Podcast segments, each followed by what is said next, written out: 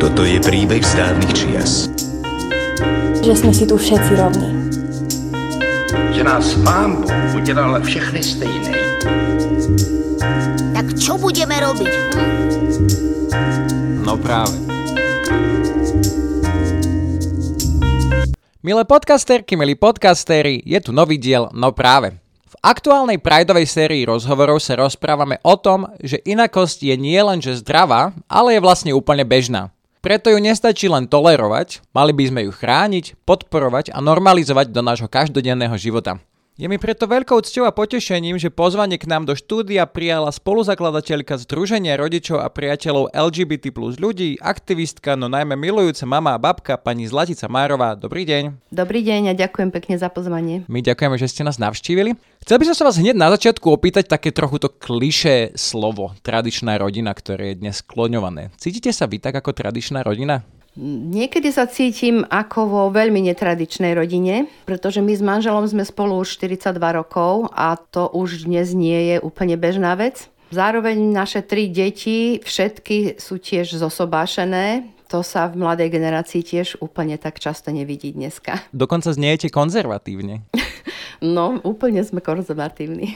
Ale dobre, zať a nevesty sú cudzincami, jedna dcéra má za manžela žida a jedna dcéra nemá manžela, ale má manželku. Toto môže niekto vnímať ako pomerne dosť netradičnú rodinu.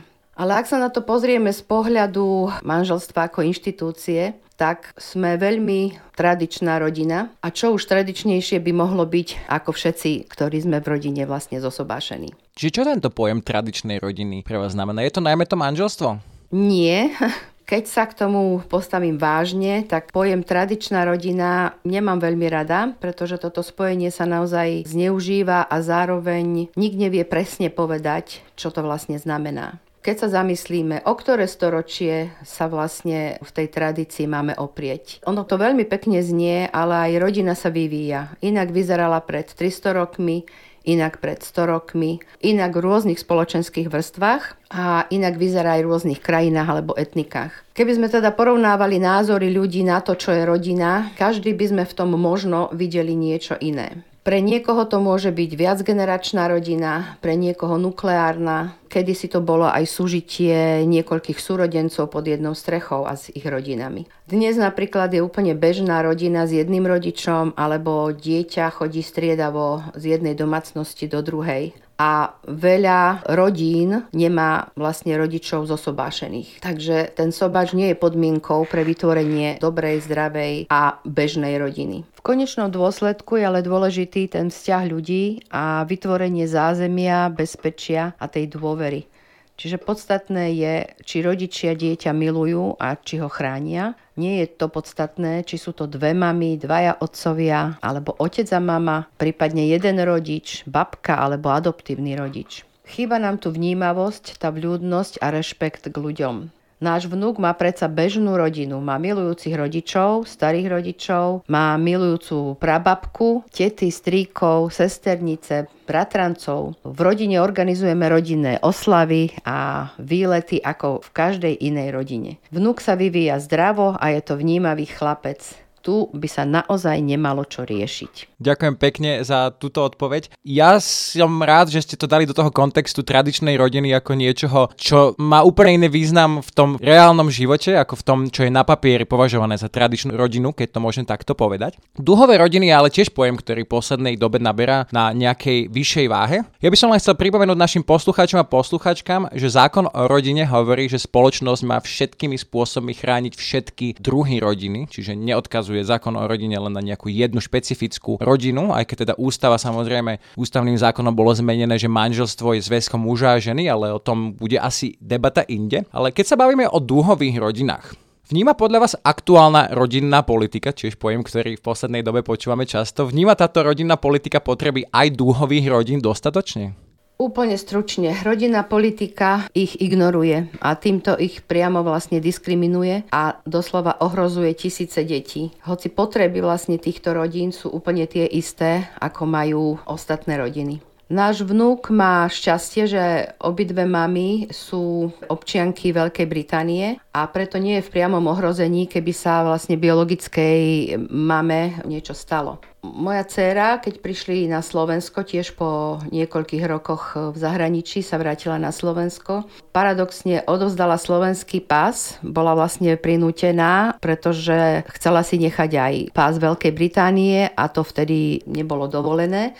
Takže odovzdala svoj pás a v zapätí bolo povedané, že si môže zažiadať o slovenské občianstvo znova, pretože bola tu narodená, býva tu, má tu rodinu. Po zvážení všetkého, keďže sa im narodil syn a bývali už na Slovensko, sa vlastne vzdala tohto zažiadania o občianstvo práve pre problémy, ktoré vlastne sú v rodinnej politike na Slovensku. Povedala by som, že vlastne oni majú znevýhodnenie ešte aj oproti cudzincom, ktorí sú tu ako manželia, pretože Slovenská republika neuznáva ani ich anglické, britské manželstvo. Takže vlastne sa zaredili do skupiny tých neheterosexuálnych párov na Slovensku. Naozaj to nemajú ľahké, pretože štát prehliada okrem majetkových a iných práv aj, čo vlastne úplne alarmujúce, že rodičia musia prežívať doslova taký menšinový stres z toho, že ich deti sú ohrozené, hej, ocitajú sa v takých ohrozujúcich situáciách. Okrem toho, že nemajú zo strany toho nebiorodiča vlastne nárok ani na sirotské, na dedičstvo, na daňové bonusy, či aj taká triviálna vec ako náhľad do zdravotnej dokumentácie. Okrem týchto mnohých nevýhod je šokujúce, že v prípade umrtia biologického rodiča im naozaj hrozí strata aj toho druhého rodiča a vlastne celého ich domova áno, a celej tej rodiny, s ktorou vlastne vyrastali. Takto sú ignorované, ako kedysi boli napríklad ignorované nemanželské deti. Dá sa to celkom k tomu prirovnať. Častým argumentom proti ako párom rovnakého pohľavia s deťmi je, že výchova detí v týchto dúhových rodinách je ohrozená, ale ako vieme, alebo teda mnohí to nevedia, ale sú naozaj stovky štúdií počas dlhých rokov, ktoré dokázali opak a už dávno vyvrátili tento mýtus. Čiže nie, deti v dúhových rodinách nie sú nejako ohrozené tou výchovou, že majú rodičov rovnakého pohľavia. Myslím si, že sú oveľa horšie veci, respektíve, že sú veci, ktoré môžu ohroziť rodinu v úplne horších zmysloch. Ja dokonca tiež pripomeniem, keď už sme v tom zákone, Adoptovať dieťa si môže ktokoľvek, aj teda osoba žijúca sama a je zakázané diskriminovať túto osobu pri adopcii dieťaťa. Čiže otázky o tom, že či si môžu homosexuálne páry, po prípade ľudia s inou sexuálnou orientáciou adoptovať dieťa môžu, len nemôže mať ich partner, respektíve nemá ich partner alebo partnerka rovnaké práva, čo je samozrejme také veľmi no, diskriminujúce, pri najmenšom stigmatizujúce, ohrozujúce, je to teda ďalej. Tieto problémy boli dlhodobo na Slovensku neriešené, ako keby sme sa mali uspokojiť s tým, tým, že budeme ticho, že títo ľudia nebudú vychádzať, alebo po prípade, že sa odsťahujú ako vaša rodina mimo Slovenska, kde tieto problémy naozaj nemusia riešiť. Ale je veľmi dôležité tieto problémy riešiť aj na Slovensku, lebo máme ústavu, ktorá garantuje rovnosť pre všetkých bez ohľadu na vonkajšie znaky ako sexuálna orientácia, farba pleti, národnosť a tak ďalej a tak ďalej. Z čoho predpokladám, že ste založili z tohto dôvodu aj združenie rodičov a priateľov LGBT plus ľudí. Čo vás k tomu viedlo? Keďže ja sama som prešla coming outom môjho dieťaťa a zároveň aj rodičovským coming outom, viem, ako sa cítia tisíce ďalších rodičov. Okrem toho vlastne stretávam rodičov, ktorí sú na tom ešte oveľa horšie, ako sme boli my v tej situácii s manželom. Najmä je to veľmi problematické pri rodičov transrodových detí. Tam je to až alarmujúce a mne je jasné, hej, teraz mne je jasné, že toto všetko by vôbec nemuseli ľudia prežiť zneužívať, keby túto tému vlastne nezneužívali politici či predstavitelia cirkvy česť e, výnimkám. Keby tu bola dostatočná zdravotná starostlivosť, ktorú transrodoví ľudia nutne potrebujú a keby vzdelanie občanov v tejto oblasti neabsentovalo. Na školách aj v médiách by sa naozaj mala preberať táto téma, téma rozmanitosti sexuálnej orientácie alebo rodovej identity. Medzi nami sú proste tisíce LGBT ľudí a týchto ľudia sa v spoločnosti, v školách ignorujú. Obchádza sa, kde sa len dá táto téma. V televízii veľmi, veľmi zbežne je. Čiže Stačilo by, keby sa vecne, odborne a ľudsky o tejto téme informovalo a pretože vo svojej podstate vlastne naozaj to nie je žiaden problém, že niekto ľúbi rovnaké pohlavie alebo sa niekto identifikuje ako žena, hoci sa narodil ako muž. Keď sa vrátime ale naspäť k vašej otázke, na začiatku som naozaj chcela pomôcť ďalším rodičom, odovzdať jednak moje skúsenosti, jednak odkryť tie pochody mojej mysle, hej, ktoré prešli celkom slušnú cestu. A Prečo je dôležité, aby sa s tým rodič e, čo najskôr vyrovnal? No, pretože ak rodič nebude v poriadku, tak ani dieťa nebude v poriadku. Predsa len sa hovorí, že tá rodina je základnou bunkou spoločnosti a keď sa tam človek necíti dobre, tak asi ani spoločnosti sa nebude cítiť dobre. Áno, presne tak. Pritom ten problém naozaj vlastne nie je ani to dieťa, ani ten rodič. Problém je vlastne umelo vytvorená stigma v spoločnosti. A to bol teda taký môj prvý poput. A druhý impuls vychádzal vlastne z tej spoločenskej situácie, ktorú tu máme. Keď som stretla Lenku Martinčokovú, mamu geja, hneď som vedela, že obidve do toho veľmi radi pôjdeme. Chceli sme priblížiť príbehy rodín, ako sú tie naše, ukázať, že sme tu všade naokolo a že my aj naše deti vlastne žijeme bežné životy. Že naše deti sú naozaj normálni ľudia, nie sú to žiadni devianti, a naše rodiny nie sú zvrátené, tak ako sa to snažili predostrieť minulý rok Kotlebovci v parlamente.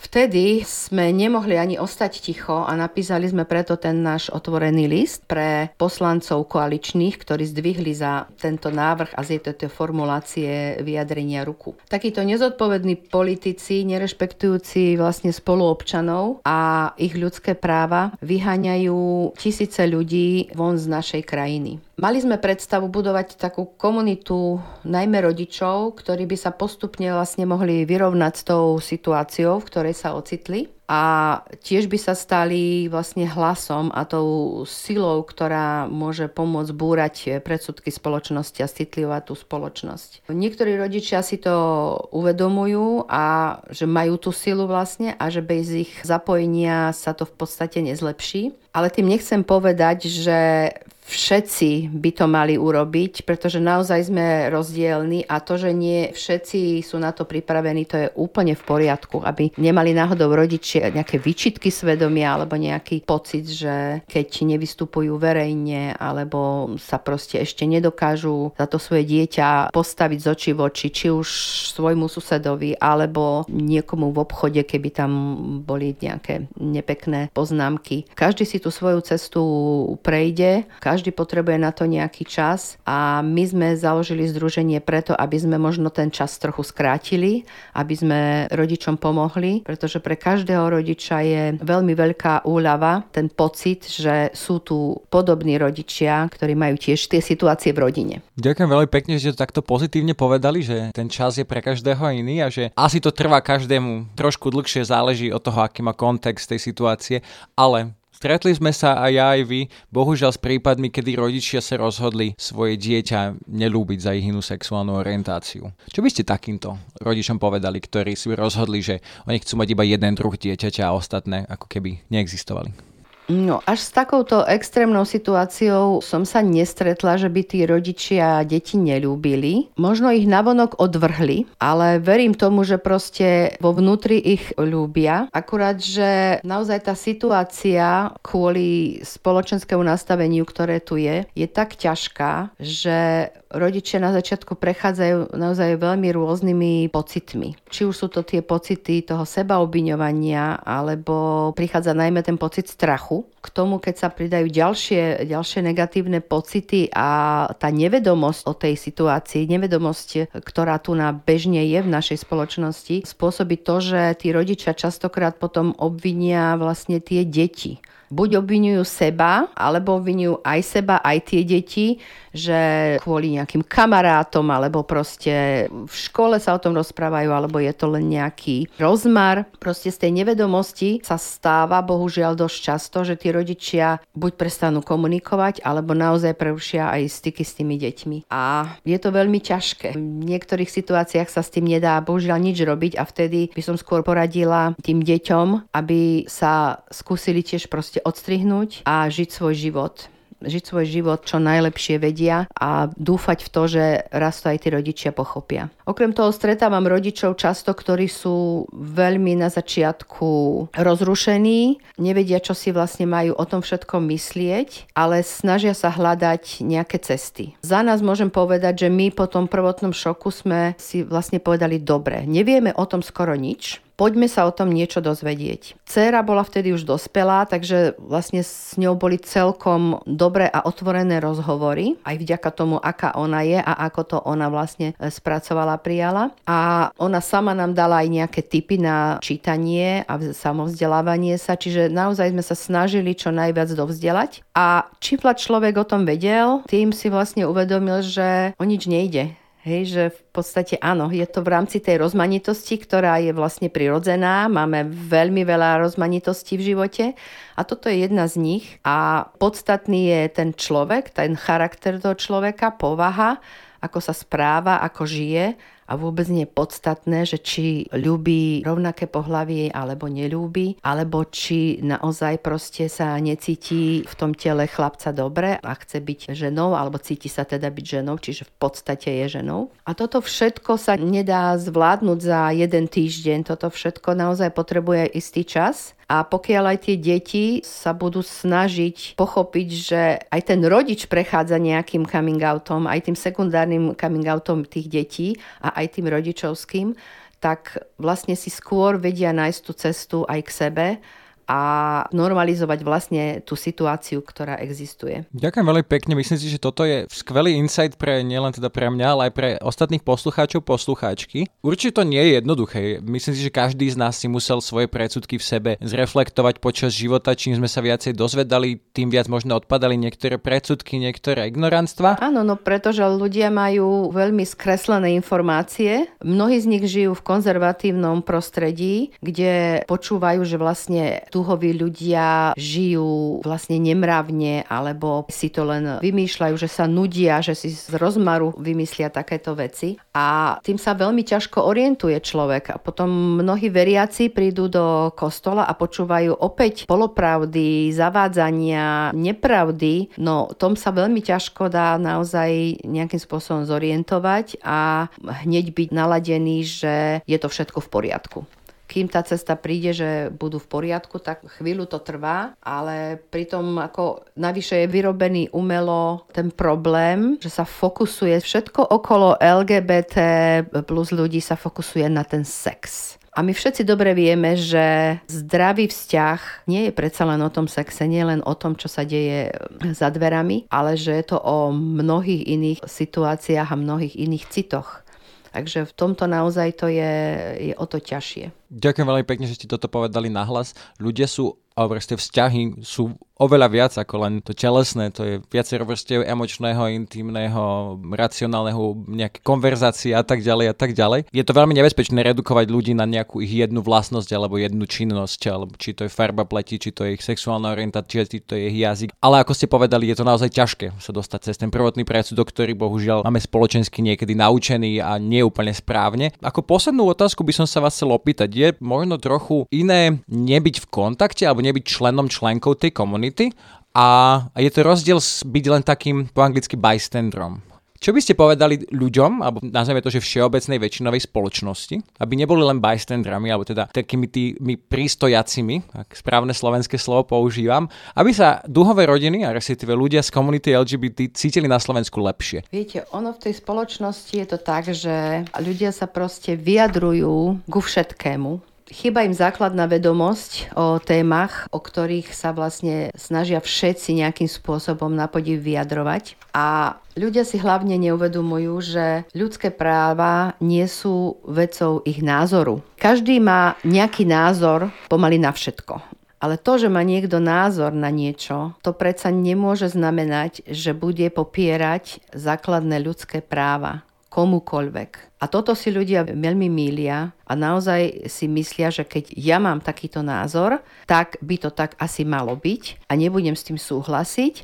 A toto vidíme bohužiaľ aj v parlamente, kde vlastne sa politici vyjadria podľa svojho názoru a vôbec sa nedívajú na to, že ich názor je len proste čiastkový názor a že sa nedá proste považovať za názor, ktorý má tvoriť právo, ktorý má tvoriť zákony. Čiže môžem mať na niečo nejaký názor, ale nemôžem pritom upierať a hlasovať proti ľudským právam kohokoľvek v tejto krajine. A chyba nám tu tiež vľúdnosť, aj taká snaha vlastne o pochopenie druhého a spolupatričnosť, to uvedomenie si zodpovednosti za svoje konanie to tu strašne chýba. Ľudia sa proste vyjadrujú ku všetkému a tá zodpovednosť za to, čo povieme alebo napíšeme, by u každom by mala byť vlastne viditeľná. Až vtedy, keď si to ľudia uvedomia, tak zistia, ako sa vlastne ľahko vážne a ľahko myselne vyjadrujú k niekomu a k niečomu a ako strašne ubližujú tým ľuďom. Skúsme možno skôr, ako niekoho posúdime alebo odsúdime, sa zaujímať o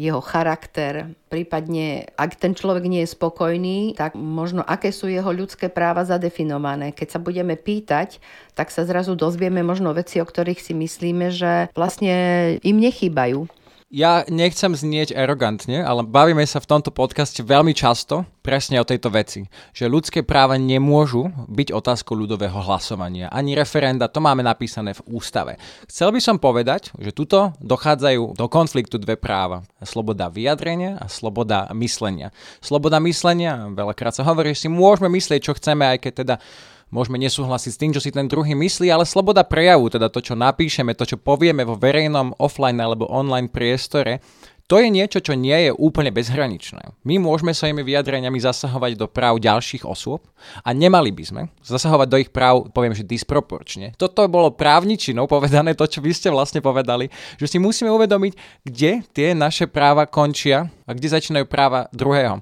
Ja by som vám chcel poďakovať za tento skvelý ľudský rozhovor. Ja som si ho veľmi užil, bolo to naozaj takéto osvieženie v tomto celom právnom formalizme, ktorý my tu niekedy riešime. Budeme vám držať palce v tom, čo robíte a už teraz sa tešíme na ďalšiu spoluprácu. Dámy a páni, milé podcasterky, milí podcastery, dnes sme sa rozprávali so zakladateľkou Združenia rodičov a priateľov LGBT plus ľudí, aktivistkou a mimo iné aj mamou a babkou pani Zlaticou Márovou. Ja som Jakub Popík a toto bol podcast Slovenského národného strediska pre ľudské práva, no práve. Ďakujem veľmi pekne za pozvanie.